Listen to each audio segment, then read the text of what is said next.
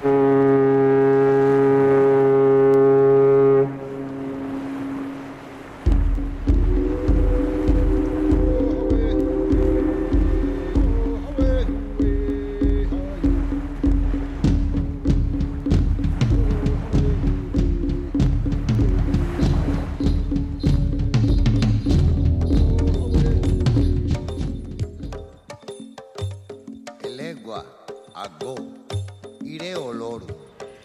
estáis? Bienvenidos a Levando Anclas.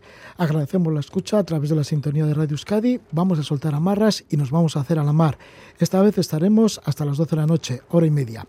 Y para empezar tenemos una conexión con Tenerife para entablar conversación con Teo Lucas, toda una leyenda en las Canarias. Él es adicto a la mar, cronista de la vida de los cetáceos en Canarias realiza observaciones desde su barco y también se sumerge con su cámara submarina. Aporta datos a científicos y divulga, sobre todo entre los jóvenes, el medio marino.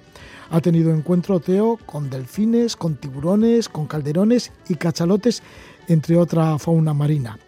Y luego, a partir ya de las noticias de las 11 de la noche, después estaremos con Luis Ferrero Litrán. Ha escrito la novela Las luces de Oita, Oita es una ciudad japonesa que él bien conoce y es que Luis ha trabajado 16 años en China, donde impulsó una empresa y tenía relación muy estrecha con sus distribuidores japoneses, con los que entabló gran amistad. Le hicieron comprender sus costumbres y su forma de ser y uno de los temas que más le llamó la atención fue la soledad, la soledad que padecen algunos japoneses, y de ahí nace la novela Las luces de Oita. Estaremos también en conexión con el asturiano Alberto Campa Montes. Lleva 30 años yendo al continente africano al que considera el continente favorito. Una de sus estancias ha sido en Costa de Marfil y Liberia y esto nos lo va a contar. Alberto Campa con Costa de Marfil y Liberia al final del programa, pero para empezar vamos a sumergirnos en los fondos de Canarias. Estamos con toda una leyenda, con todo un fenómeno del mundo marino en Canarias. Un cronista de esa vida marina, Teo Lucas. falling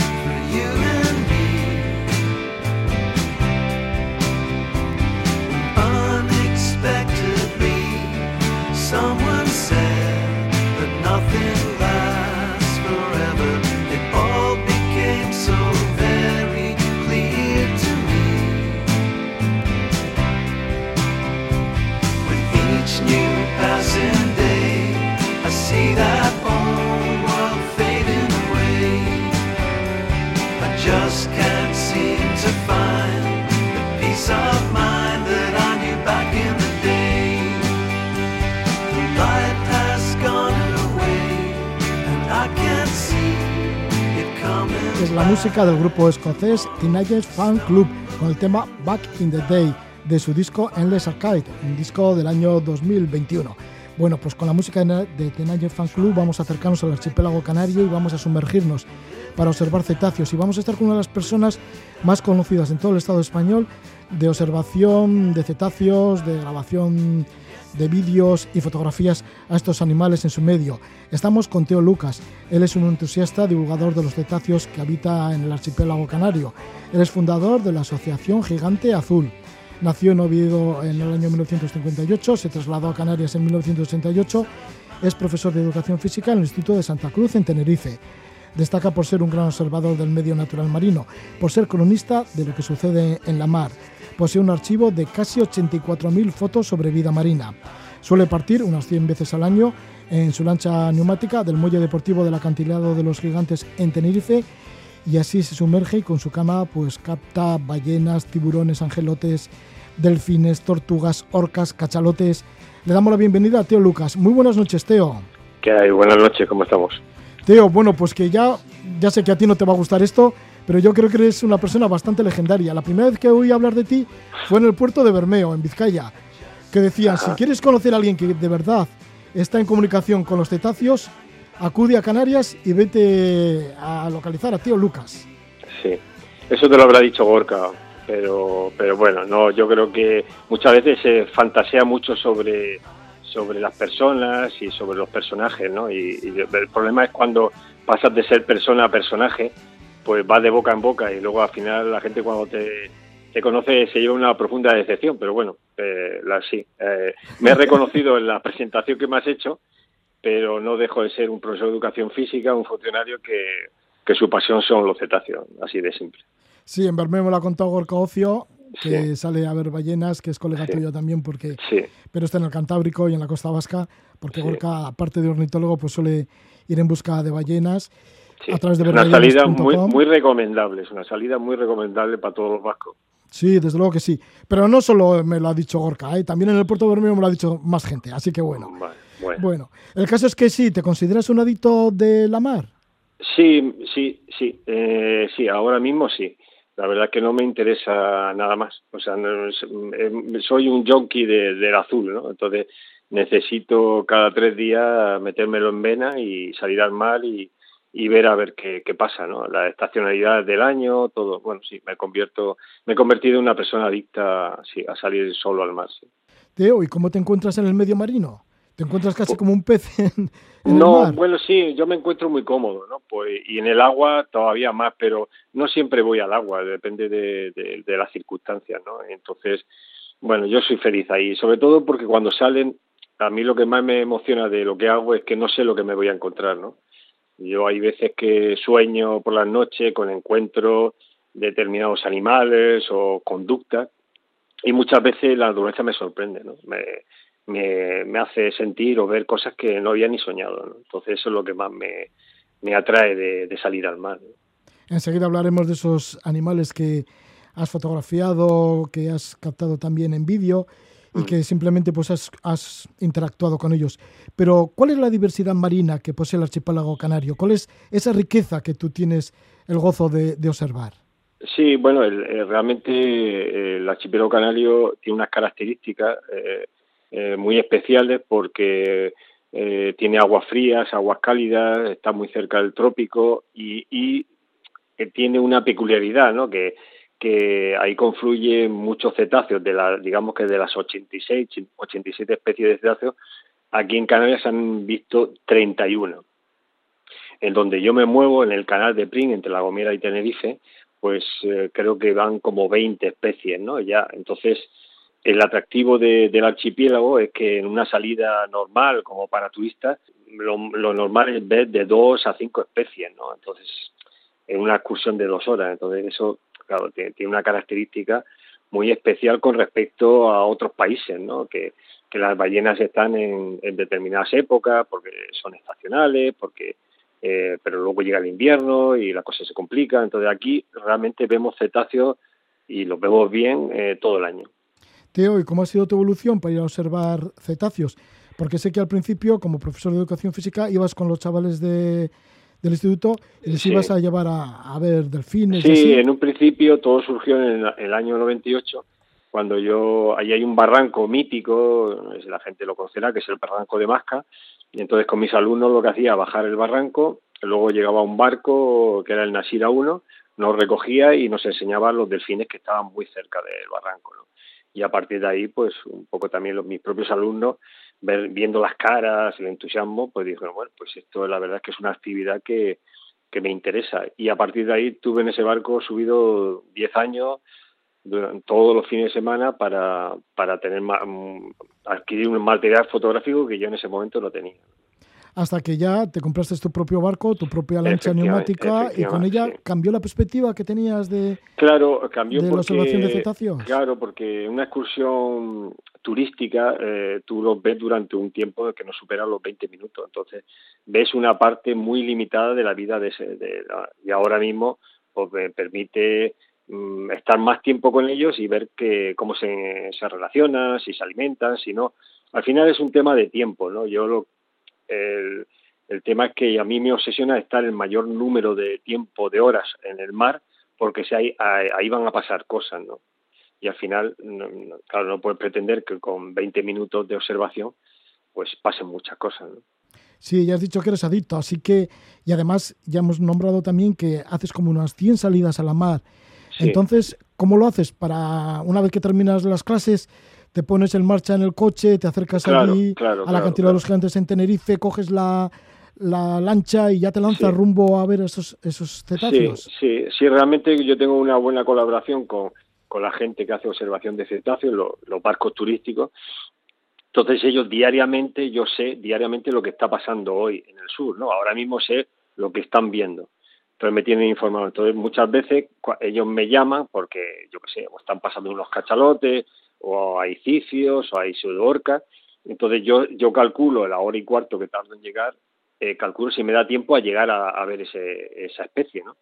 Y a partir de ahí es un juego de, bueno, de, de, ir y encontrar, ¿no? O sea, bueno, es, es un poco estresante, pero es así, ¿no? Porque la hora y cuarto de llevando el coche, pues eh, no, te puedes imaginar cómo es, ¿no? O sea, por dónde van, a qué, rumbo llevan, qué velocidad, sin saber si, si, cuando yo me suba en el barco, eche gasolina y salga pitando, puedo llegar a verlo.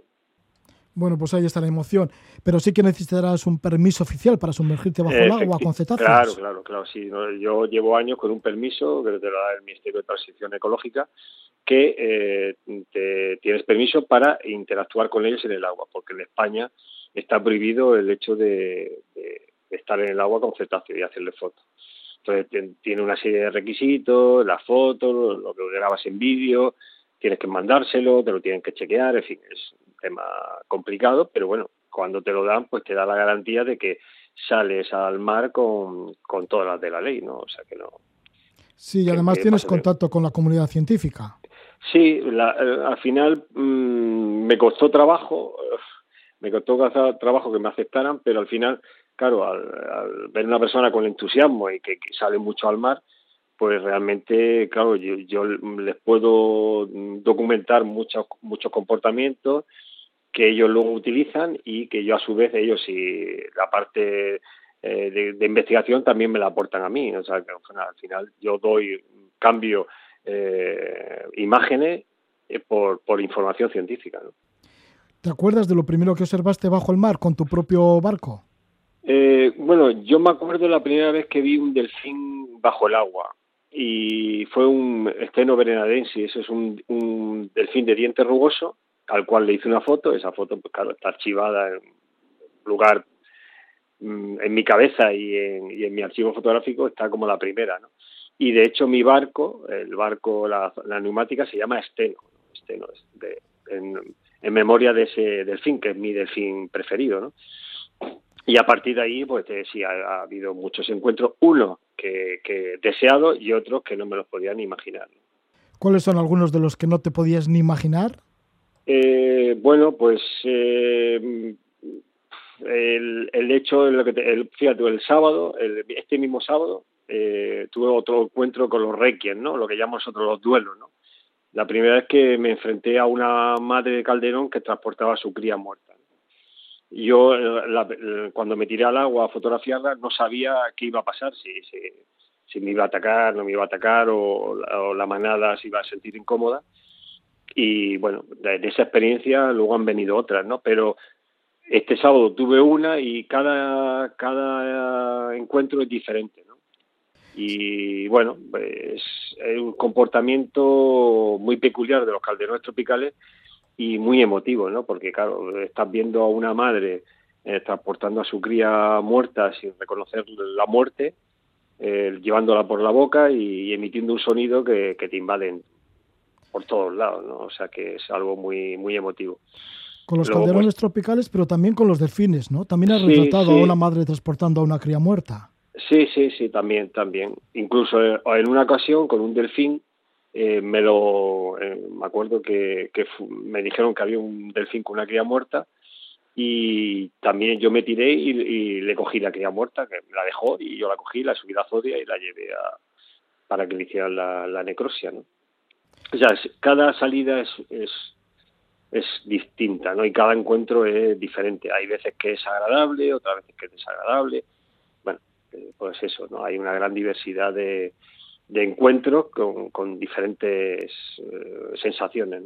Los calderones y los delfines, ya que hablamos de ellos, ¿te respetan? ¿Te dejan? Digo, porque esto de, los que... será bastante íntimo, ¿no? sí, sí, lo que pasa es que no deja de, de, asombrarme, cosa que no pasaría en el medio terrestre, que yo me puedo acercar a una hembra de calderón que puede medir cuatro metros que lleve a su cría y además con los ojos como platos, o sea, sufriendo y no reconociendo la muerte de su cría, y yo pueda estar nadando a un metro de ella, ¿no? Pues, hombre, la verdad es que me impresiona, ¿no? Por eso te dice mucho de, también de la nobleza de estos animales, ¿no? Cosa que a lo mejor con otros delfines más pequeños no pasa, ¿no? Porque yo sí te... O sea, los delfines también, los encuentros dependen de, su estado de ánimo, ¿no? Pueden que estén comiendo, pueden que estén socializando, pueden que estén copulando, los puedes pillar de muchas maneras. Y, y, cada encuentro, dependiendo de ese comportamiento, pues te puede afectar o no, ¿no? Es decir, te pueden tolerar o no. Hay veces que a lo mejor son delfines pequeños, de estos delfines moteados, y de repente pues no, no, no, te toleran, te mandan mensajes y tú tienes que salir del agua. ¿Cuáles son los mensajes que te mandan los Bueno, son mensajes normalmente mm, corporales, auditivos, o sea, sonoros, digamos, y, sobre todo corporales, ¿no? Emiten burbujas, eh, se retuercen su cuerpo, en fin, son unas, ves que su comportamiento, su forma de entonces te están diciendo no, no te acerques, no te acerques. Entonces esa parte hay que respetarla porque al final puedes tener algún tipo de, de, incidente que se convierta en un accidente. Sí, y además ellos están en su medio y son los que efectivamente los que mandan en el lugar. claro, no, no vamos, tengo tengo todas las de perder, evidentemente. Sí, porque si un delfín se pone malhumorado, ¿qué puede pasar? Eh, bueno, si, si, un delfín se pone canilloso conmigo me mata y si se pone si se enfada y me ataca me mata, o sea, si yo, si un delfín o una ballena interactúa conmigo en, alta mar, probablemente tenga muchos problemas, ¿no?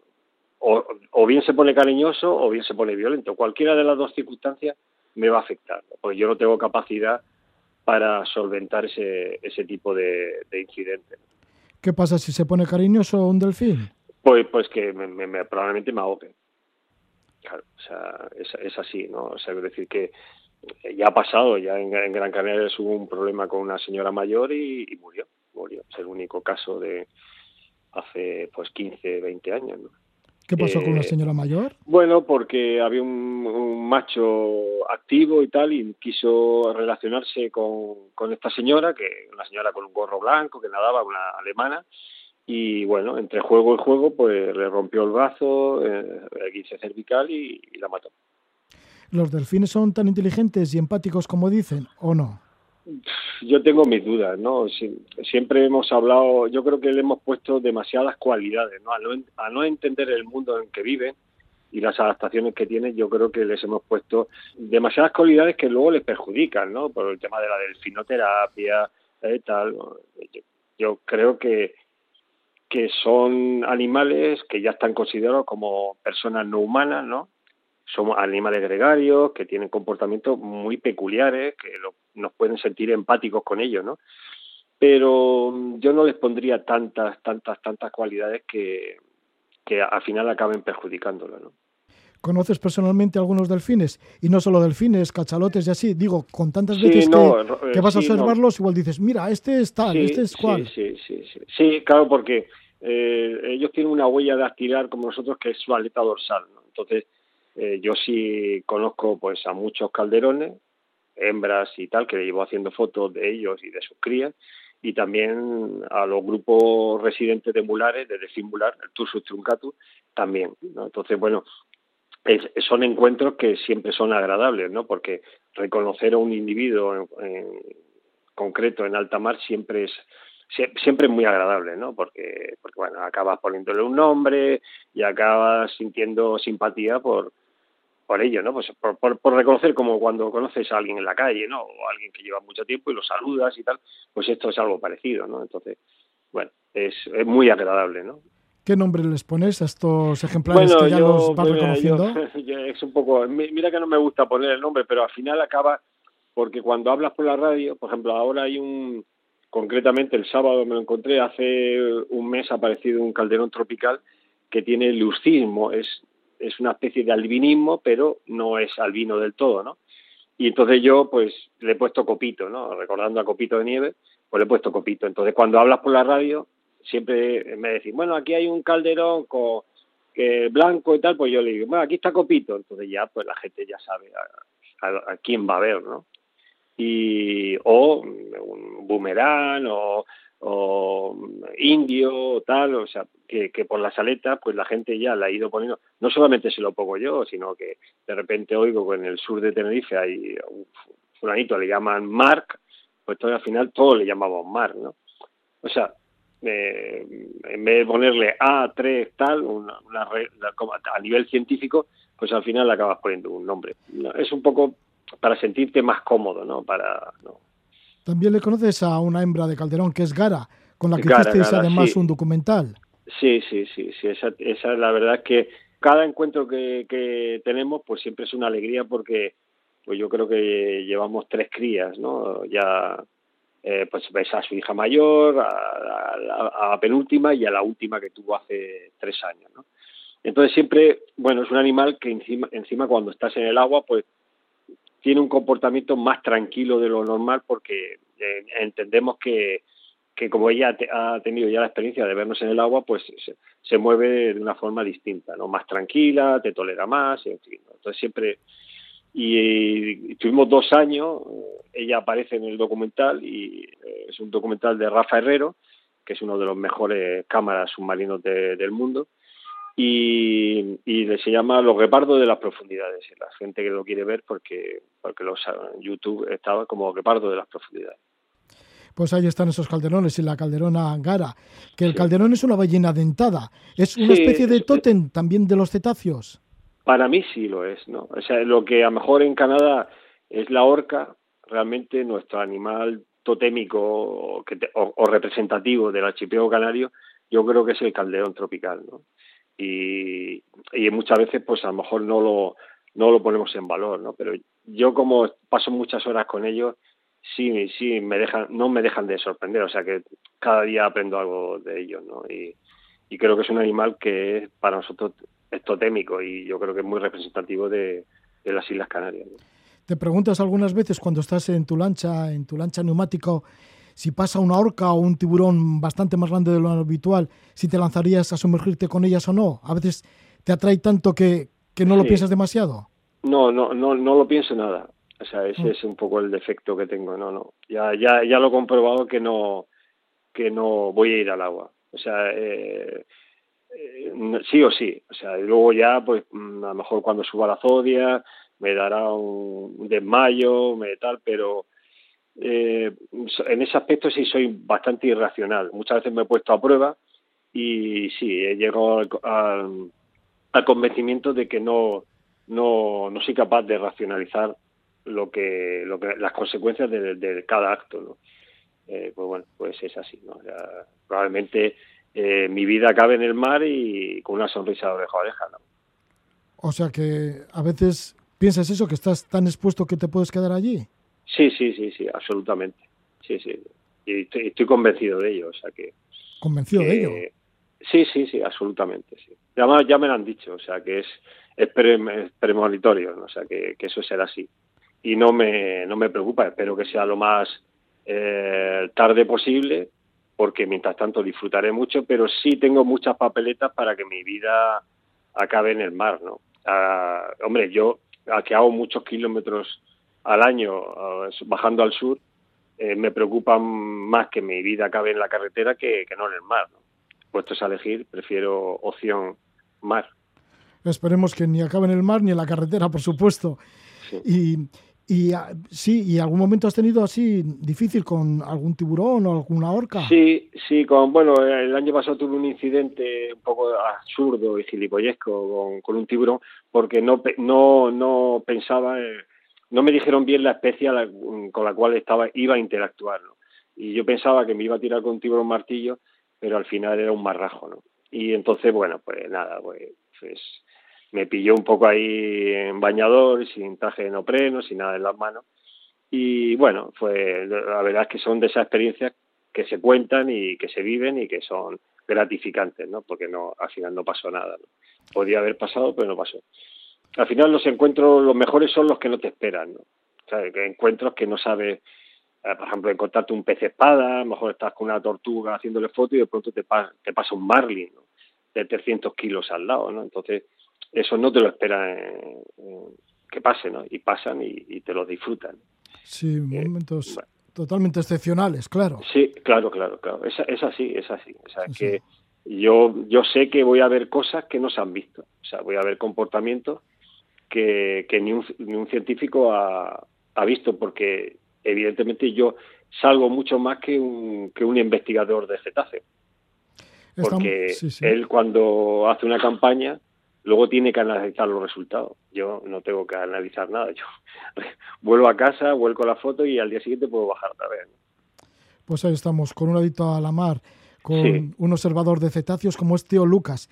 Teo Lucas, que es un entusiasta divulgador de estos animales que habitan en el archipiélago canario. Él vive en Santa Cruz de Tenerife y siempre que puede, que es muchísimas veces, como unas 100 veces al año, va con su lancha en busca de estos cetáceos, le saca fotografías, ya tiene un archivo de 84.000 fotos sobre vida marina y él parte pues, del muelle deportivo del acantilado de los gigantes en Tenerife.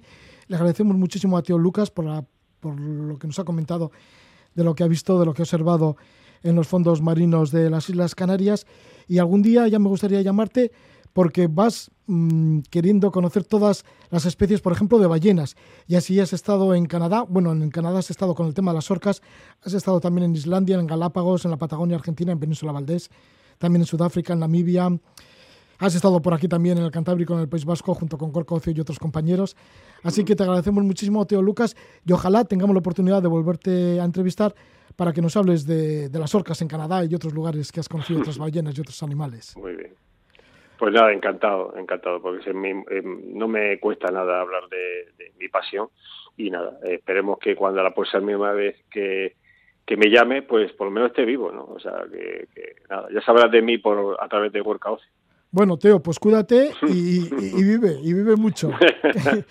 que además nos haces, que nos haces, disfrutar con, con, tus fotografías y tus vídeos, o sea que no te lo juegues un abrazo, tanto. Un Gracias, abrazo Teo. Muy fuerte. Buenas noches.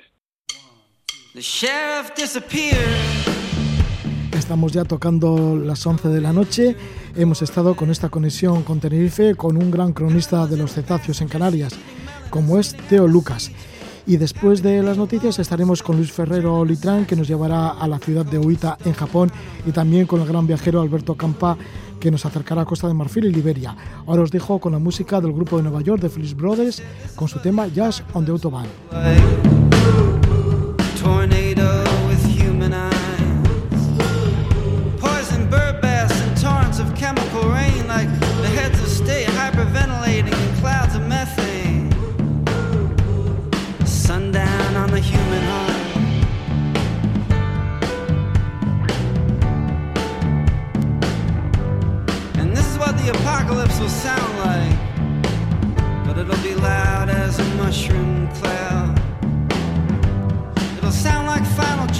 Jeopardy, somehow be ghostly like a glockenspiel, like the testing of bombs or the tapping of stiletto heels. It'll sound like jazz,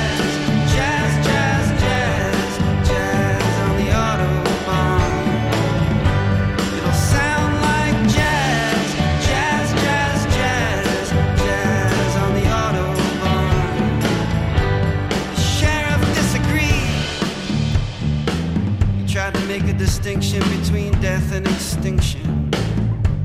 They stopped off at a place called Hamburger Heaven to grab a bite to eat, but Helen had no appetite. She just drank a 7 Up while the sheriff tapped his coffee cup to a distant beat, kinda like.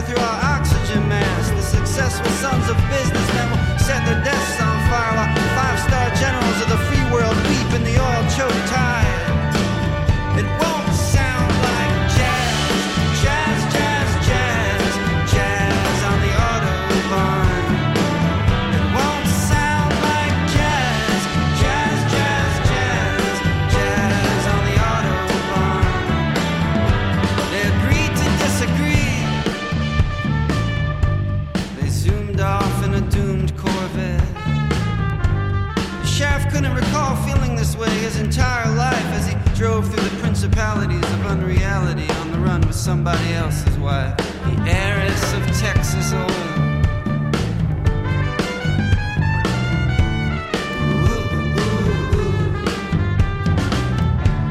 What is freedom, he thought? Is it to be empty of desire?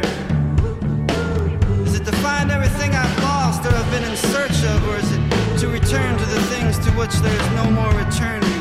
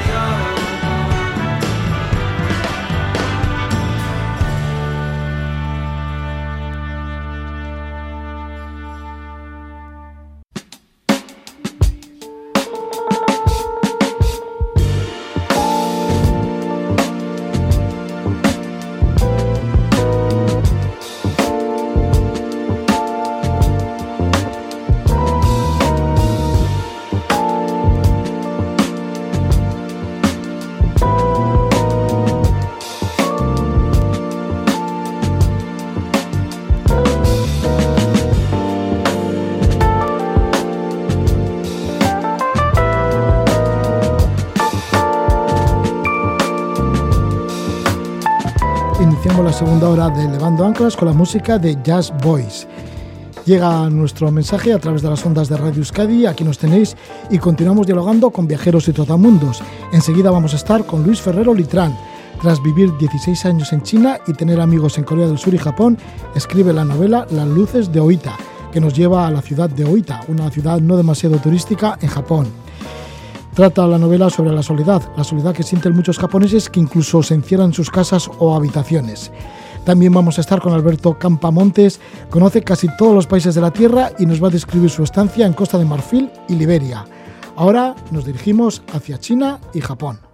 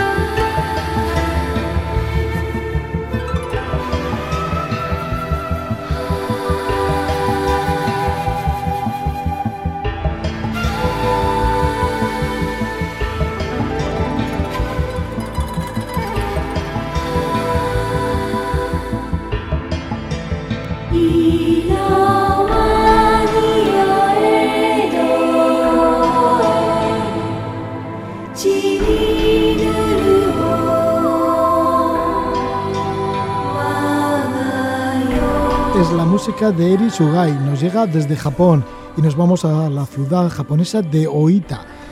Es uno de los protagonistas, en los escenarios de esta ciudad de Oita, es uno de los protagonistas de una novela que lleva el título de Las luces de Oita. Y estamos con su autor, con Luis Ferrero Litrán. Él es abogado de profesión, dirigía el departamento jurídico de un grupo de empresas, tenía el proyecto de abrir una filial en China y se ofreció para ir seis meses y se quedó 16 años en China. Por aquel entonces, al principio, pues acababa de casarse con su mujer, Yolanda Pizarro, y se fueron a emprender una nueva vida a China. Montaron una empresa con plantilla china, llegaron a ser unas 50 personas, vieron la necesidad de vender el producto tanto en este país, en China, como en otros mercados, como el coreano y el japonés. Luis entró en contacto con los distribuidores en Corea, también en Japón, que se convirtieron al final en buenos amigos y le abrieron las puertas a las costumbres y a la forma de ver y de ser y la forma de vida en estos países. En Japón permaneció largas estancias de tiempo, de manera que fue descubriendo todo un planeta fascinante. Una de las cuestiones que desde el principio le llamó la atención fue la soledad, esa soledad con la que conviven y viven los japoneses. Esto crea el fenómeno hikikomori, personas que voluntariamente deciden llevar a cabo un aislamiento físico y social durante meses, en ocasiones años, y de esto trata esta novela, Las luces de Oita. Estamos con su autor, Luis Ferrero Litrán. Buenas noches, Luis. Buenas noches, Roge, y muchísimas gracias por recibirme. Luis, pues quién diría, ¿no? Que tu destino sería China y que vivirías allí durante mucho tiempo, durante 16 años. Así es, y bueno, la verdad es que cuando se lo dije a, a mi mujer, estábamos recién casados por, por entonces, en el 2005, y la primera vez que se lo dije, ella mm, pensó que estaba bromeando. La segunda ya empezó a tomarse en serio la cuestión y a preocuparse. Pero, pero por suerte me acompañó en un viaje que, que como dices, bueno, pues eh, era un proyecto de seis meses y por suerte se fue alargando hasta, hasta 16, hasta la vuelta muy recientemente. ¿Cómo fue esto de vivir en China y luego pasar largas estancias tanto en Corea del Sur como en Japón? Pues la verdad es que es una experiencia eh, maravillosa, e increíble, que con el tiempo pues eh, ves con total naturalidad. Eh, las referencias van cambiando. Eso es algo que, que ocurre a todos los que, estamos mucho tiempo expatriados y nos vamos dando cuenta de que, de que, bueno, de una manera u otra nos vamos moldeando allí a donde vamos. Entonces, bueno, pues creo que fue la forma de, de comprobar lo moldeables que somos, eh, básicamente. Ya, pero ¿cómo fuiste captando la mentalidad de sus gentes? Además de países que, aunque ya de, desde aquí igual nos parezcan que son parecidos o más o menos que pueden ser similares, pero nada tiene que ver Japón con China o con Corea del Sur. ¿Es así? Sí, es verdad. Eh, es cierto que hay un pozo que es común, que con el tiempo se va adquiriendo cuando, cuando se vive en estos países asiáticos.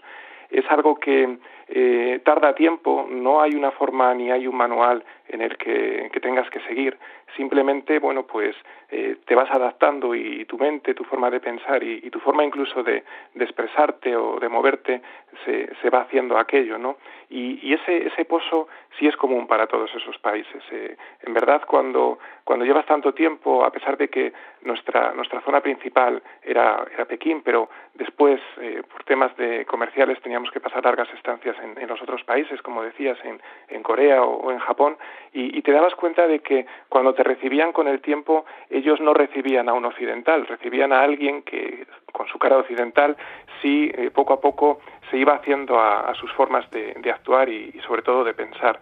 Es un proceso natural y al final es un proceso eh, en el que, bueno, te tienes que adaptar de una forma muy sincera, simplemente observando y, y queriendo participar. Bueno, creo que cuando haces eso, eh, poco a poco la gente que está enfrente de ti, sea de donde sea, se va abriendo.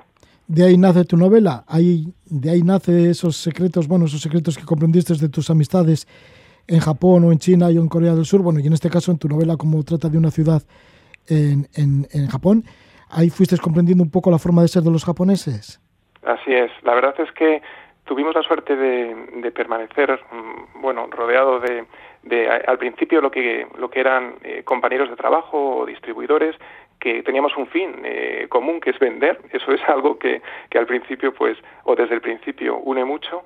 Pero eh, bueno, pues eh, en, en, esos viajes y en esos trayectos y en esas estancias, pues al final compartes comidas, cenas, desayunos y largas conversaciones con, con más de un paseo. Entonces, bueno, pues te vas adentrando en, en, en su forma de, de, de, de, pensar, porque de repente, sin hacer preguntas, ellos te cuentan cosas como tú les puedes contar a cualquier persona que, que deje de ser un compañero y se convierta en un amigo.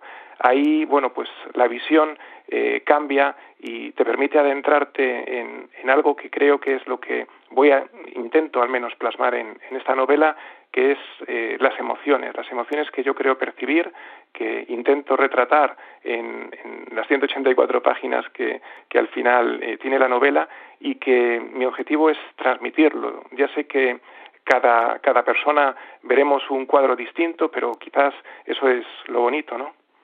¿Qué te llamaba la atención en la relación que tenías con los japoneses? Cuando ibas intentando comprender su forma de ser, ¿qué es lo que te iba chocando? Hay dos cosas que, me llamaron la atención de una forma muy poderosa. Por un lado, la soledad, que eh, la, soledad mm, que encuentran y que en ocasiones buscan. Es una soledad que, a diferencia quizás de, del planteamiento que tenemos en, Occidente de, soledad, eh, ellos aprenden a, convivir y en algunos casos era buscada. Esa parte me, me, llamó enormemente la atención y, bueno, pues a partir de ahí sí puedes entender eh, pues hay fenómenos como es el fenómeno hikikomori del que del que hablamos más adelante. Y la otra la otra cosa que me o la otra emoción que me llamó siempre la atención es la pasión de, de los japoneses. Es una pasión eh, contenida que, que no es fácil eh, ver expresada en, de, como, como nosotros lo entendemos, pero que, que, les acompaña en todos y cada uno de los eh, actos con los que, desde que se despiertan hasta que se acuestan, ¿no? en su forma de trabajar, en su forma de, de enfrentarse a, a, las relaciones, en su forma de ser fieles en, en esas relaciones. La verdad es que, que el pueblo japonés en, en general es un pueblo lleno de pasión. En cuanto a la comunicación entre tú y ellos, ¿Destaca también los silencios? Sí, la verdad es que, bueno, nuestra comunicación eh, fue en inglés siempre.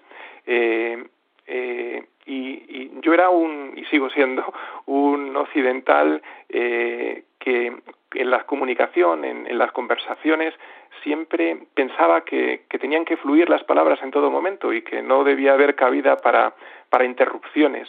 Eh, con el tiempo yo me di cuenta de que ese concepto, eh, concretamente en Japón, es un concepto totalmente equivocado. Y entonces llegaba a algunas de esas reuniones y, me topaba con un silencio antes de las respuestas por parte de las personas que estaban enfrente de mí en la mesa o con una respuesta que en la que se intercalaba silencios que a veces podían ser de, segundos y, que se extendían enormemente para mí.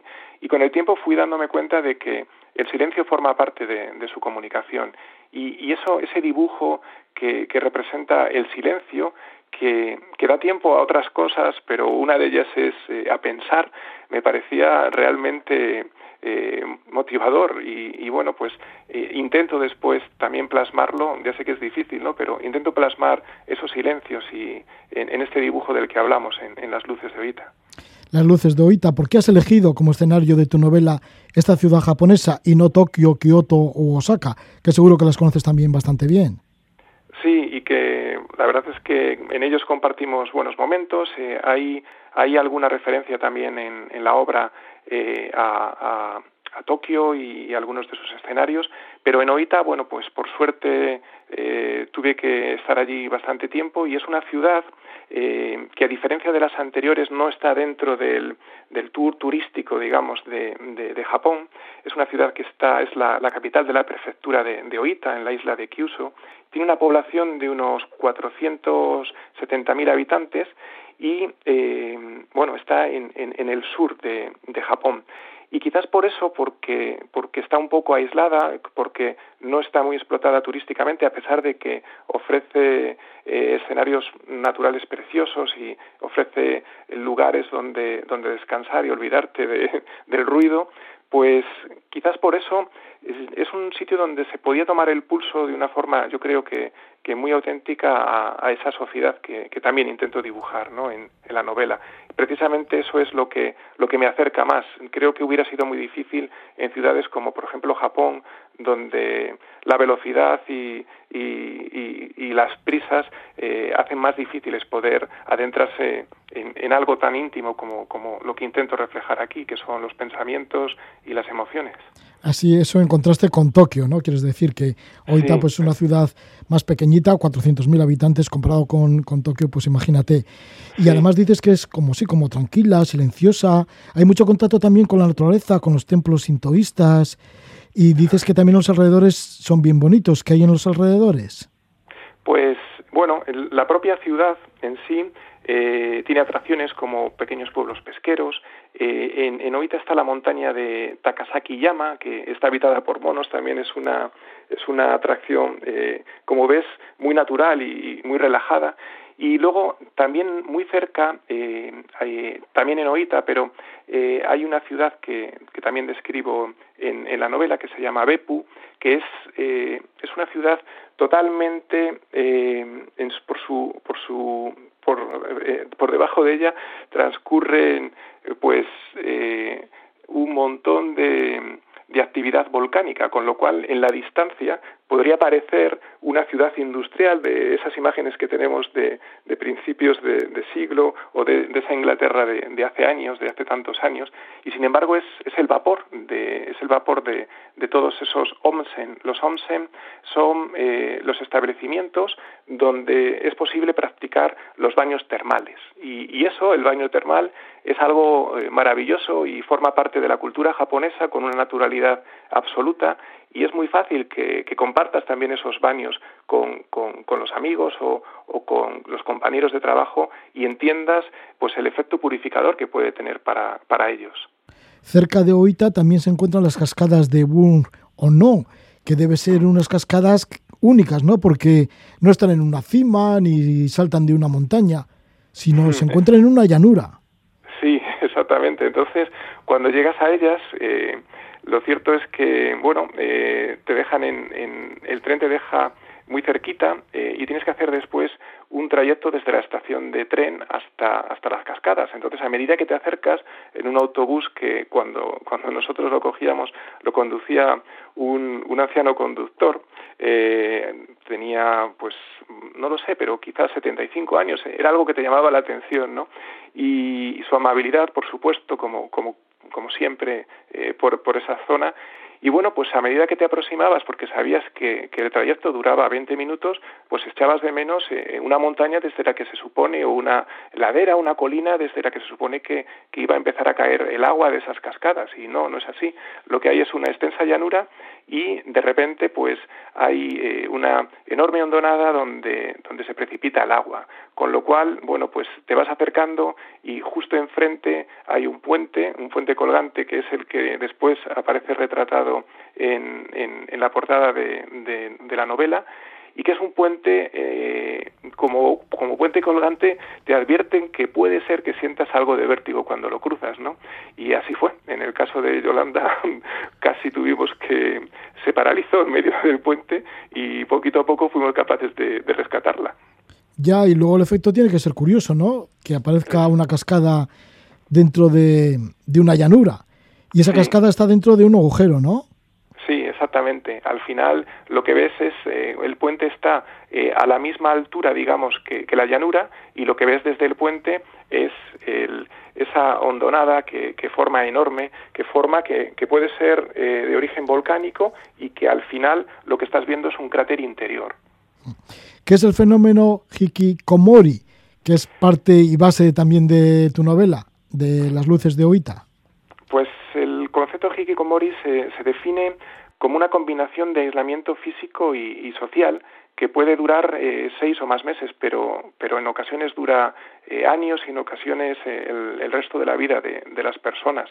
Es un término que, que bueno, define tanto la condición como, como aquellos que, que, lo padecen y fue acuñado por, por un psicólogo japonés, por Saito Tamaki, en, en, su libro Aislamiento Social, una interminable adolescencia, allá por el año 1998. Él entonces cifraba en unos 500.000 los hikikomori, estas personas que voluntariamente deciden recluirse en, sus casas, a veces en sus habitaciones porque comparten casa con, sus padres o, con, con, otros familiares, y en recientes revisiones eh, acerca la cifra a los 5 millones de personas. Podemos imaginarnos pues una ciudad enorme eh, quizás ahora sí, por, por, bueno, por todo el, tema del COVID, sabemos lo que supone el aislamiento y desgraciadamente nos hemos ido acostumbrando a ver grandes ciudades eh, donde, donde no hay nadie por las calles, pero esto era algo que en el pasado pues eh, hubiera sido realmente un concepto impactante y creo que sigue siéndolo para, para nosotros.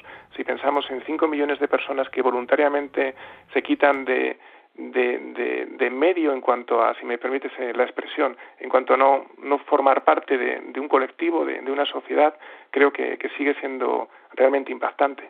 ¿Por qué sucede esto?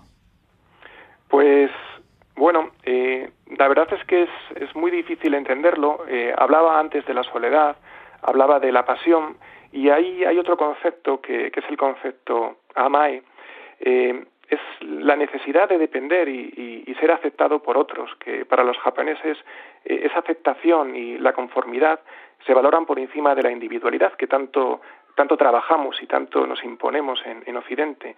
Y como resultado de esta perspectiva, pues el valor de cada persona está asociado con cómo los demás eh, la perciben. Eh, es decir, que eh, cómo la percibe la comunidad, en la que ha de encajar y a la que ha de aportar algo, es la que va a determinar que esa persona se sienta integrada o no.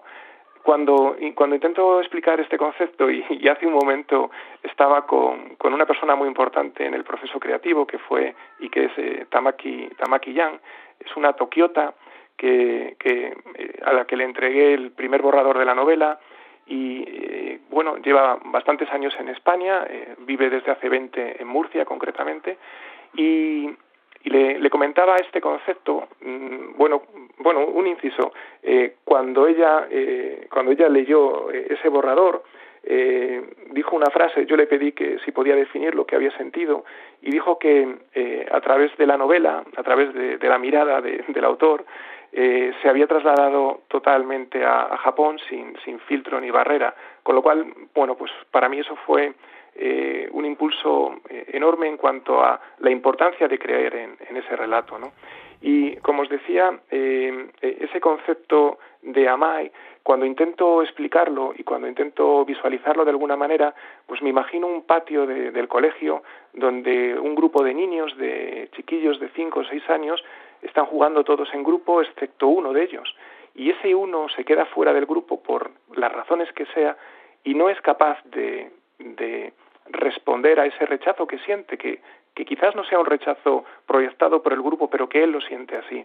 Cuando no se tiene un mecanismo de defensa para actuar ante, ante ese rechazo que, que alguien siente y que es tan íntimo como el sentimiento, pues las respuestas pueden ser eh, eh, el fenómeno hikikomori, por ejemplo, entre otras. Sí, sí, que me aíslo, me aíslo en mi casa o en mi habitación y ya no sé más del mundo.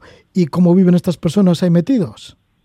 Pues viven eh, primero con, en muchos casos, con el rechazo de la familia o con parte del rechazo de, la familia, porque para muchos supone eh, una vergüenza el tener una persona que, bueno, sobre todo antes, se entendía como que no quería trabajar, que, que, no quería, que iba en contra de, lo que dice, de lo, de lo que dicta eh, esa comunidad, ¿no? Hay, hay un refrán eh, japonés que es eh, muy sencillo, pero creo que, muy explícito. Es un clavo que sobresale, se, se rompe con facilidad. Y, eso es precisamente a lo que se enfrentan estas familias. En los casos mm, de, de jóvenes, bueno, mm, son personas que, que no tienen medios de, para subsistir, porque al final, si no trabajan, están aislados totalmente, llega un momento en que las prestaciones sociales desaparecen y, dependen de, la familia, en muchos casos de, de, sus padres ancianos que con el tiempo, como, como es natural, pues desaparecen. Y estas personas eh, llegan a, un grado tan elevado de, de aislamiento y de aislamiento personal, de, de, bueno, escuchaba uno de tus programas recientemente donde, donde un invitado hablaba de, de por qué eh, en Japón se daba el fenómeno de, personas que quieren vivir o bueno, que pueden vivir durante tanto tiempo, esa longevidad, y él hablaba de, del concepto de vida y de merecer la pena vivir, ¿no? Ese concepto, ese, ese sentimiento con el que se levantan por las mañanas y, y les impulsa a afrontar el día con, ilusión justamente lo que han perdido los hikikomori. Sí, por eso igual pierden la vida o van perdiendo la vida y algunos de ellos intentan suicidarse o se suicidan, porque en tu novela sí que también hay trazos de novela negra y comienza con una nota que se filtra en un periódico local en donde una persona escribe que se va a suicidar dentro de una semana. Y es justamente una de estas personas, Hikikomori. Sí, eh, hay, hay efectivamente arranca eh, la novela con el anuncio de, un suicidio. Eh, se filtra de una forma misteriosa en, en, un periódico, el Oita Journal, y a partir de ahí intento pues entrelazar esta trama que para mí era muy importante que tuviera eh, pues eh, trazos de, de, novela de novela negra. No es una novela negra pero pero sí que se ven creo que se mantiene o por lo menos lo intento una intriga hasta el final. Para mí el misterio y el suspense de las novelas negras y bueno eh, concretamente las suecas o Henning Menkel pues eh, me ha acompañado desde desde hace mucho tiempo y, y para mí era era eh, todo un reto intentar pues copiar o, trasladar ese, ese esa tensión hasta hasta bien adentrada la, la novela. Pues ahí está esta novela Luces de Oita. Su autor es Luis Ferrero Litrán. Luis, que nació en Astorga, en León, en el año 1973, abogado de profesión, dirigía el departamento de un grupo de empresas, esto Murcia, y había un proyecto de crear una filial en China y ahí se fue. Se fue para seis meses a ver lo que sucedía y se ha quedado 16 años. Esto le ha dado la oportunidad no solo de entrar en la sociedad china, sino también en algunos de sus distribuidores de otros países como Corea del Sur o Japón. Y gracias a lo que le han enseñado sus amigos japoneses, se ha metido en la mentalidad de algunos de ellos y de alguna forma de vida de los japoneses y así nace esta novela, Las luces de Oita, en la cual, bueno, pues la mentalidad en la que intentas entrar es en la de los mm, que, mm, eh, bueno, pues están metidos en el fenómeno Hikikomori. Sí, este, este aislamiento, ¿no? Que puede ser, pues, medio año o, bueno, o toda la vida, vete a saber. Y al final muchos de ellos sí que se suicidan. Pues al final... No, no digo tú protagonista de la novela, bueno, uno de tus protagonistas, ¿no? entiendo. Eh, al final, como te decía, muchos de ellos mm, se dejan morir. Creo que, esa es esa es mejor la, expresión que suicidarse. Hay muchas formas, ¿no? Pero se dejan morir. Bueno, pues esta no todos, no todos, Roge. No todos. Bueno, veremos lo que pasa con tus con tus personajes en las luces de Oita, que además Oita también esta ciudad de Japón es una de las protagonistas. Sus escenarios son protagonistas también de esta novela. La novela que le edita Marciano Sonoro. Pues mm. muchísimas gracias, Luis Ferrero Litrán, por estar con nosotros. Muchísimas gracias, Roge Brasco. Eh, estoy encantado y de verdad, gracias de corazón.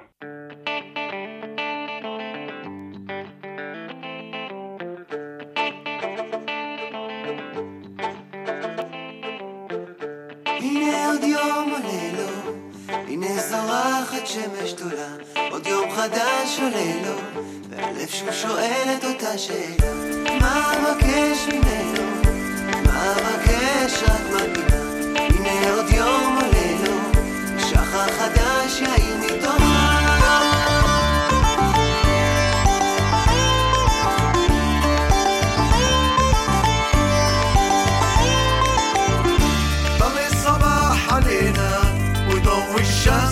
على السماء يوم جديد علينا.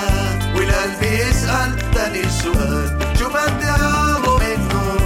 شو بدي أطلب؟ بس أمنية يوم جديد علينا والفجر جدد روحي الحياة.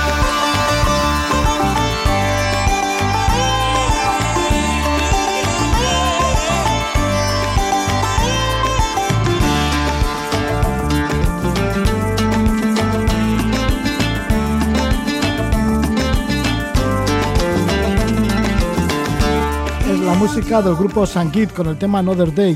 Nos vamos hacia el continente africano y lo hacemos a través de Alberto Campa. Alberto Campa, que es un viajero asturiano que no para de recorrer el mundo. Hasta ahora pues ha visitado más de 200 países y territorios en 40 años. Desde el año 1981 pues estaba viajando por España, luego pasó a Europa, fue guía en muchos países europeos y luego pues ahí está el mundo, porque en total también de los países de la ONU, que son 193, los países oficiales de la ONU, conoce 176 países. En un anterior programa de Levando Anclas nos habló del Cuerno de África, de cómo estuvo por Somalia y Djibouti, y en esta ocasión nos vamos a acercar pues a lugares como también del continente africano, como Costa de Marfil y Liberia. Le damos la bienvenida a Alberto Campa. Muy buenas noches, Alberto. Sí, buenas noches, buenas noches, Roge. Alberto, pues esa gran afición que tienes al viaje, todo comenzó allá por el año 1981 y hasta el momento, pues ahí estás, conociendo mundo. Y la verdad que te encanta conocer todos estos países y además los patrimonios de la humanidad. ¿Como cuántos patrimonios de la humanidad ya conoces? Bueno, pues yo creo que casi casi unos 400 más o menos, pero bueno, la verdad es que son muchísimos y cada año van apareciendo más, pero bueno, sobre todo en cada uno de los viajes y en cada uno de los países que vas visitando, pues intentas por lo menos conocer esos lugares que son referencia porque bueno, pues cuando un lugar es patrimonio de la humanidad, lógicamente es por algo y, y es una mención muy especial que hace que el sitio generalmente sea muy muy muy interesante. Alberto, ¿y qué te tira para viajar tanto, para dejar tu tierra asturiana y hacerte unos cuantos meses al año unos viajes por el mundo? Pues nada, me imagino que, está un poco en, los genes, ¿no? bueno, eh, como decías, pues no sé, en el, año 81 pues empecé a viajar ahí pues con mis compañeros eh, por, España, me acuerdo que ese primer viaje fue a Cataluña, pasamos por Aragón, por varias regiones y me entusiasmó de tal manera que, bueno, pues prácticamente después a través de, viajes que hice también por trabajo, como decías, por guía, de guía, pues por varios sitios de, Europa, porque trabajé varios años en agencias de viaje, Después, bueno, pues prácticamente lo fui dejando todo para viajar mucho más libre, ya casi todo en solitario y, bueno, un poco más eh, vagabundo, más mochilero, ir conociendo, bueno, pues el resto del mundo, pero bueno, haciendo siempre mención especial a África, que bueno, pues llevo más de 30 años viajando por ella y la verdad es que es mi, continente preferido, sobre todo pues por, por ser todavía pues tan virgen, a veces tan duro, pero sobre todo pues eh, muy guapo y muy atractivo para, para cualquier viajero que quiera conocer algo pues bastante más auténtico. ¿no? La primera vez que estuviste en el continente africano fue en Marruecos en el año 1987 y desde entonces hasta ahora te conoces gran parte del continente. Sí, la verdad es que, bueno, todavía me quedan algunos países, sobre todo del área central, República Centroafricana, eh, Níger, por, por conocer, pero bueno, pues sí, eh, prácticamente ya, ya casi todos y bueno, pues al principio, en esos años finales de los 80, pues iba conociendo Marruecos, Egipto, Túnez, un poco el Magreb y después posteriormente, pues nada, ya me iría internando un poquitín pues en, en sitios como Senegal o como Gambia, Sudáfrica, eh, la antigua Swaziland y bueno, pues ya fue un no parar y prácticamente, bueno, pues intento casi todos los años o si no cada dos años, pues repetir algún destino, algún destino africano, algún país africano por, por conocer, ¿no? En esta um, ocasión, pues vamos a acercarnos a Costa de Marfil y Liberia. Este fue un viaje que lo realizaste en el año 2019, volaste a Argel y de allí pues con escala en Argel te fuiste para Abidjan. Abidjan, que es la capital económica de, de Costa de Marfil, que no es la capital oficial, ¿no? Pues eh, efectivamente, después, bueno, hablaremos también cuando hablemos de algunas zonas de, de, de Costa de Marfil, cómo se fue moviendo esa capital, pero, pero efectivamente la ciudad más poblada, la más, eh, vamos a decir, central del, del país es eh, Avillán, aunque en el centro, centro del país está Yamoussoukro, que es la, actual capital de, de Costa de Marfil. Eh, todo obedece también un poco pues a esas políticas que muchas veces, bueno, trasladan las capitales al centro, muchas veces por seguridad, también un poco pues por construir eh, casi desde cero pues eh, una ciudad más administrativa y es lo que hoy es eh, Yamoussoukro, que después veremos, pero bueno, sí, efectivamente eh, la entrada de casi todos los vuelos internacionales se hace por, por Avillán, en la costa del, Golfo de Guinea y desde ahí, bueno, pues se, se, empieza a viajar, ¿no? Y bueno, pues ahí en esa zona de, de Avillán, pues la verdad es que es donde buscas ya un poco donde hospedarte, es una ciudad bastante poblada, bastante grande, aunque bueno, lo que es el, país en realidad tiene una superficie un poco más pequeña que, España y viven 26 millones de personas, es decir, no es de los más poblados de África y de hecho, bueno, pues aún con todas las guerras y todo lo que fueron pasando, quizás es de los eh, países económicamente más prósperos de, de África. ¿Cómo te reciben en Avillán? ¿Cómo te vas haciendo la idea de que estás ya en Costa de Marfil? Bueno, pues porque normalmente, bueno, pues me suelo ir a, quedar pues a sitios eh, generalmente en las afueras, en barrios eh, un poquito más marginales, en vez de en la zona central, pues donde están los hoteles, como pues por ejemplo aquí hay muchas cadenas francesas, ¿no? El Novotel o, o distintas cadenas, sobre todo para la gente que trabaja allí, de bueno, pues precisamente un poco por esos lazos de la de la época colonial, pero bueno, yo normalmente me gusta más, bueno, irme a sitios pues más baratitos en el que estás en contacto pues más con la con la gente del lugar.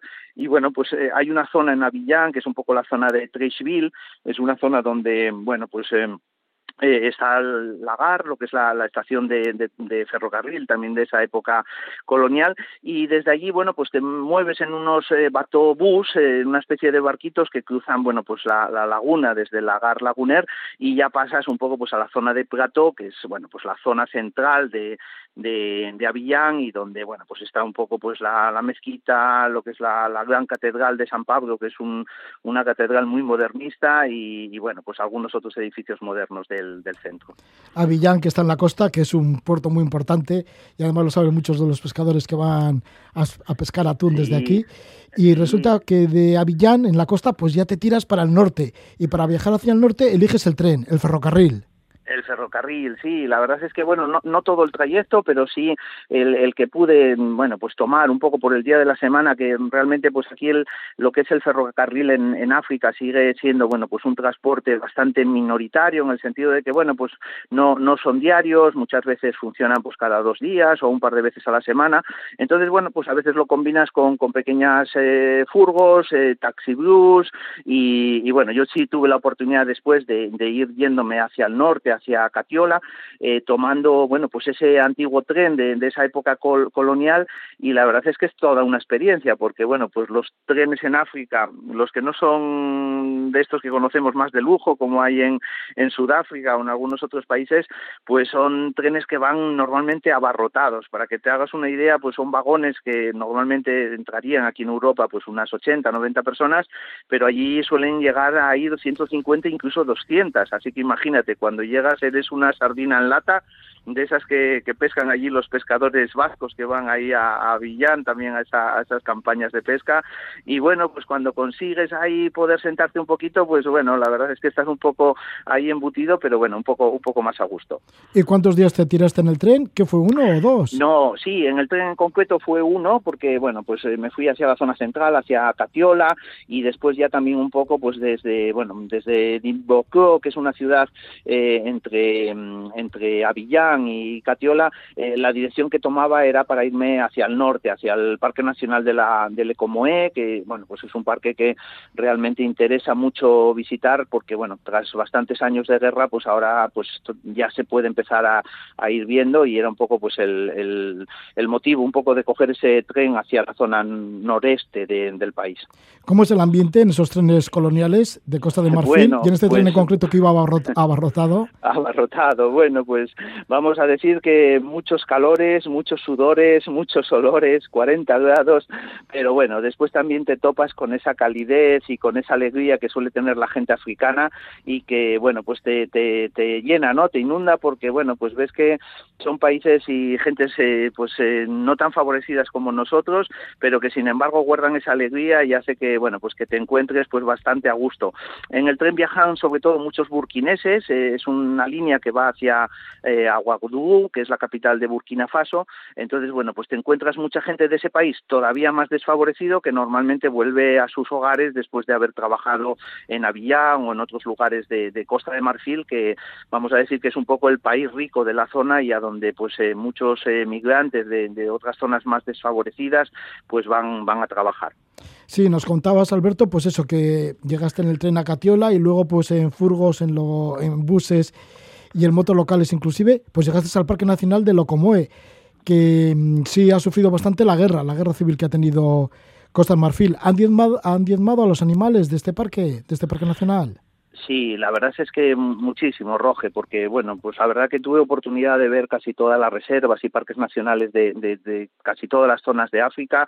Por supuesto que nada se parece pues a, esa África del Este, a esos grandes parques como, como puede ser el Gorongoro, Serengeti, Masai Mara o incluso pues los del sur, Kruger, donde bueno, pues puedes ver a esos cinco grandes, a los Big Five. Aquí la verdad es que esa guerra que duró tantos años hizo que bueno, pues que muchos de los animales fuesen cazados, por un lado para comer, por otro lado también para comerciar con ellos y, bueno, pues hace que hoy en día eh, en el parque, bueno, pues eh, todavía te sigas encontrando eh, sobre todo pues antílopes o cobos e incluso algún búfalo, pero pues en su día también había muchos elefantes que, bueno, pues hay que decir que el nombre del, país, la Côte d'Ivoire, la Ivory Coast, la Costa del Marfil, precisamente era porque era el lugar donde se comerciaba con ese oro blanco que era el marfil y que pues esas potencias occidentales, bueno, pues acaban de África a través del, puerto de Avillán, ¿no? Entonces hoy en día, bueno, pues la verdad es que el parque eh, se está intentando recuperar, pues hay algunos naturalistas, me encontré con algunos italianos, alemanes que están allí trabajando y bueno, pues prácticamente no tiene turismo porque es una zona todavía de cierto riesgo, en la frontera también con, con Burkina Faso, donde suele haber algunas veces atentados y donde, bueno, pues normalmente sigues pudiendo pero con una cierta precaución y, bueno, pues normalmente siempre con, con alguno de los pocos guardias que, que, que bueno, que están allí en, en, esa zona del parque. Sí, la Comoe, que es Patrimonio Mundial de la UNESCO. Y seguiste mm. viajando por Costa de Marfil y llegaste a Huaqué y de allí a la capital, que es la capital oficial, Yamasukro. En Yamasukro llama muchísimo, muchísimo la atención la gran catedral que tienen, que recuerda sí. al mismísimo Vaticano.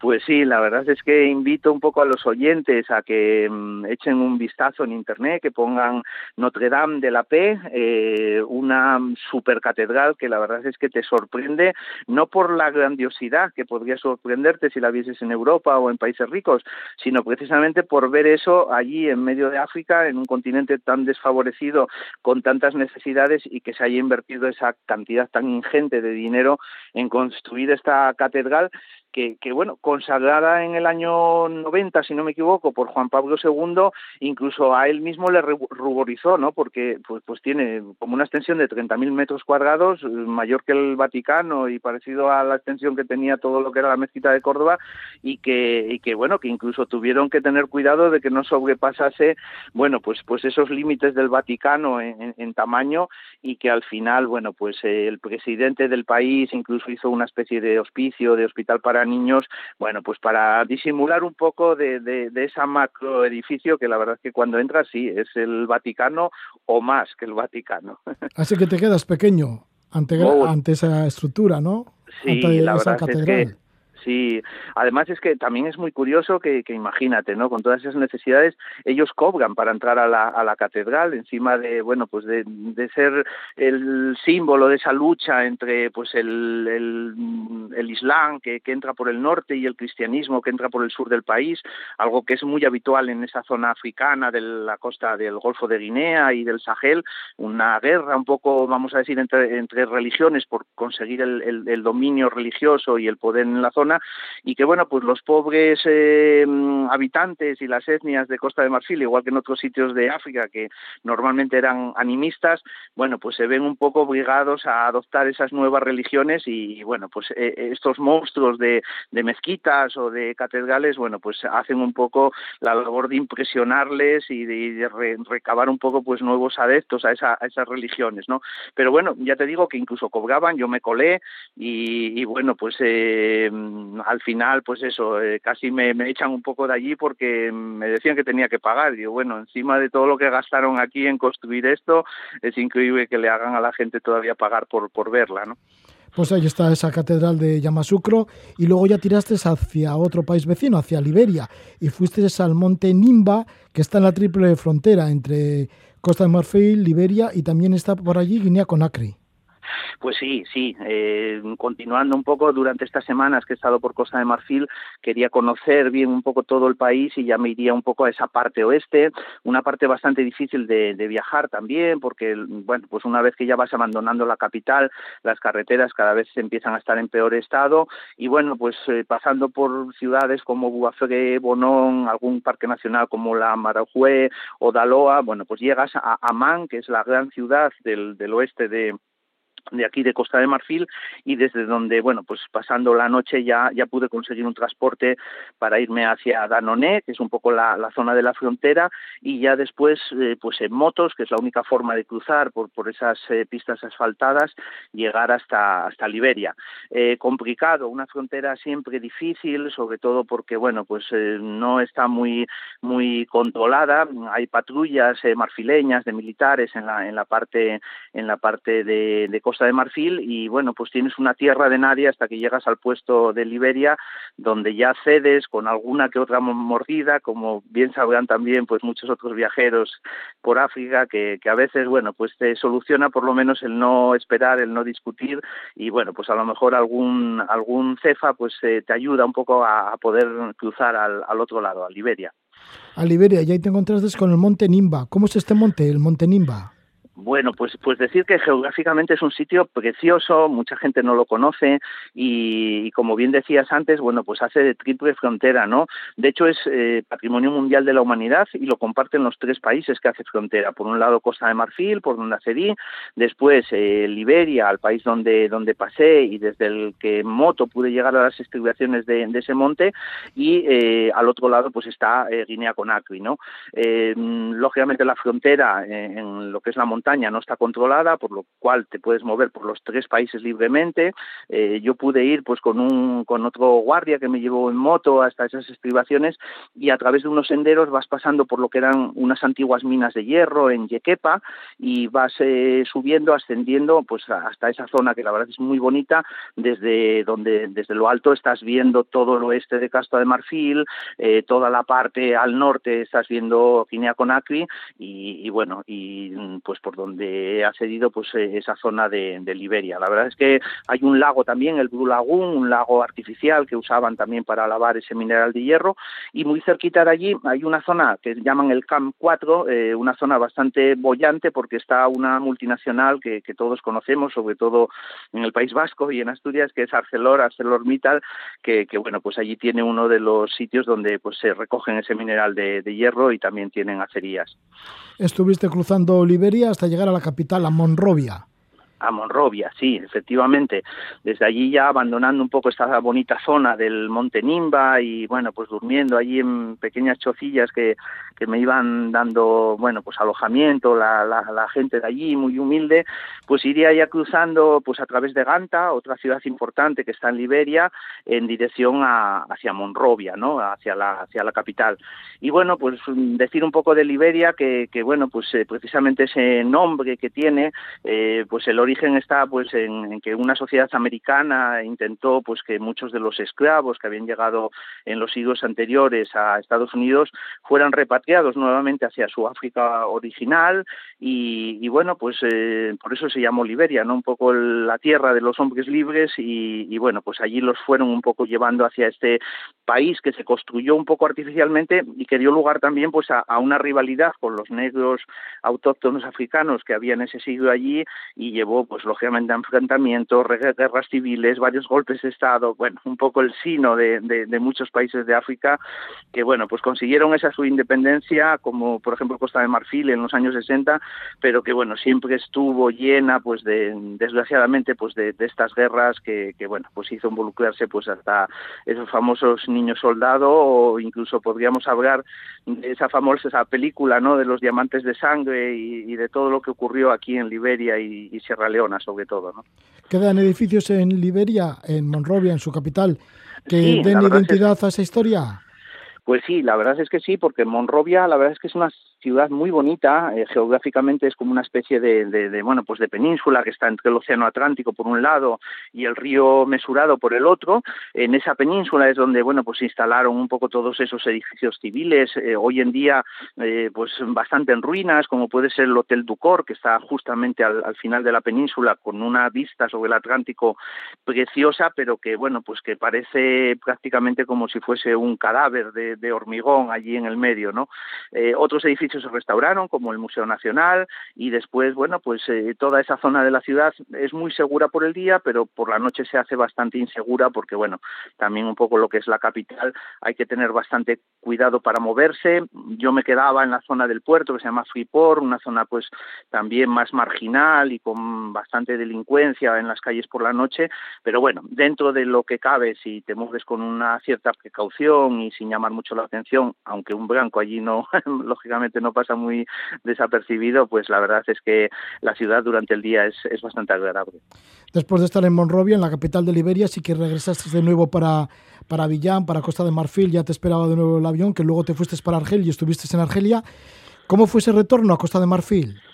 Bueno, pues nada, sí, ya pasando casi un poco el último día para descansar de todo este periplo, ya llevaba varias semanas viajando por, por Costa de Marfil y Liberia, pues aprovechas esas playas de, de, Monrovia, que la verdad que son playas preciosas de ese Golfo de Guinea, con, con un agua que, bueno, pues la verdad es que eh, es eh, muy fresca, pero tiene esa siempre esa última ola que es un poquito pues más, eh, más dañina cuando te vas a, a, a bañar, pero que bueno, la verdad es que jugando con los niños en la playa, al fútbol, eh, tomándote esa Coca-Cola que, muchas veces también se, se está embotellando allí en una planta que tiene la multinacional americana allí en Liberia, bueno, pues desde allí ya nada, eh, cogería otros eh, transportes, otros eh, pequeñas furgonetas para ir volviéndome otra vez hacia la frontera y cruzando a través del país Yacuba, una zona pues en ese este de, en ese oeste, perdón, de, de Costa de Marfil, y yéndome nuevamente pues hacia hacia Villán, pues normalmente se puede ir por dos sitios, por el Parque Nacional de la Taí, una reserva muy bonita de, fauna salvaje también, o eh, por Yomosucro, donde, bueno, pues en un viaje interminable de unas 15 horas puedes volver otra vez a, a llegar hasta, hasta Villán, ¿no? El país Yacuba es una zona muy bonita, muchas chozas, eh, gente también muy humilde que te acoge muy hospitalariamente y que, bueno, pues que vive con sus tradiciones eh, animistas y, bueno, pues que te recuerda mucho a otros países de la zona como Ghana o Togo o Benín. Alberto, ¿alguna serie de consejos para el que quiera acercarse a estos dos países, tanto a Costa de Marfil como a Liberia? Bueno, pues normalmente lo, primero, que, son destinos para quien hayan viajado y que les guste mucho África, sobre todo, ¿no? Es un destino difícil de viajar, un poco la combinación de los dos países por la peligrosidad un poco de las fronteras. Costa de Marfil sí que realmente, bueno, pues es bastante más segura, sobre todo la zona de Avillán, y muy cerquita de allí, para quien quiera ir un poco, pues eh, más tranquilo, también está lo que es la antigua capital, que era Gran Bassán, eh, el ancien Gran Bassán, también patrimonio de la humanidad, y donde realmente, bueno, pues se puede descansar, conocer una parte de, Costa de Marfil y realmente pues hará las delicias de, todos los viajeros que hasta allí vayan, porque la verdad es que todavía tiene también esa arquitectura eh, colonial, con, bueno, pues un poco ese ambiente decadente de esos edificios, pero la que la verdad es, es muy bonito, ¿no?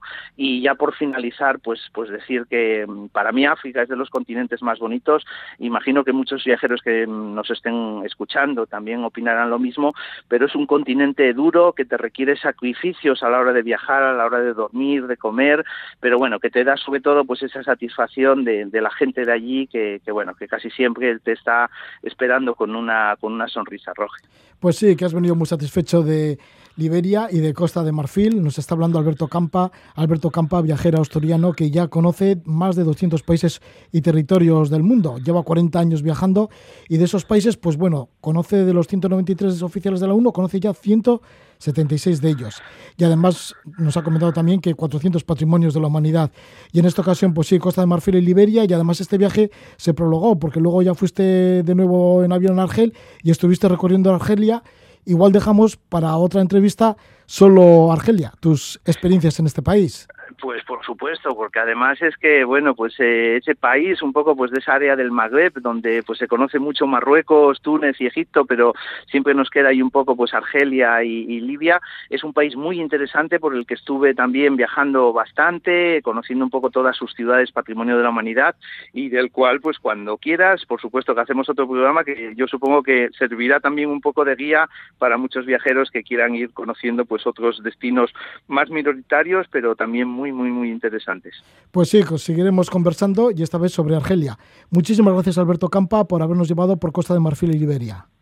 Pues nada, a ti, Roge, por estar siempre ahí y por acompañar a todos los viajeros. Muchas gracias.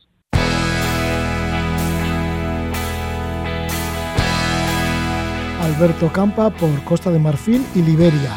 Le esperamos en un próximo programa de Levando Anclas para que nos narre su estancia en el norte de Argelia. Nosotros ya nos difundimos por el horizonte hasta la siguiente cita, en la cual nos embarcaremos de nuevo con más viajeros y aventureros. Nos vamos a ir y lo hacemos con la música de Iker Martínez eta Saldi Errenak. Publican su tercer disco en solitario, es Egaldiak, y vamos a escuchar la canción Asken por tu arte. Así que nada, nos esperamos en el siguiente puerto. Buena semana y dulces sueños.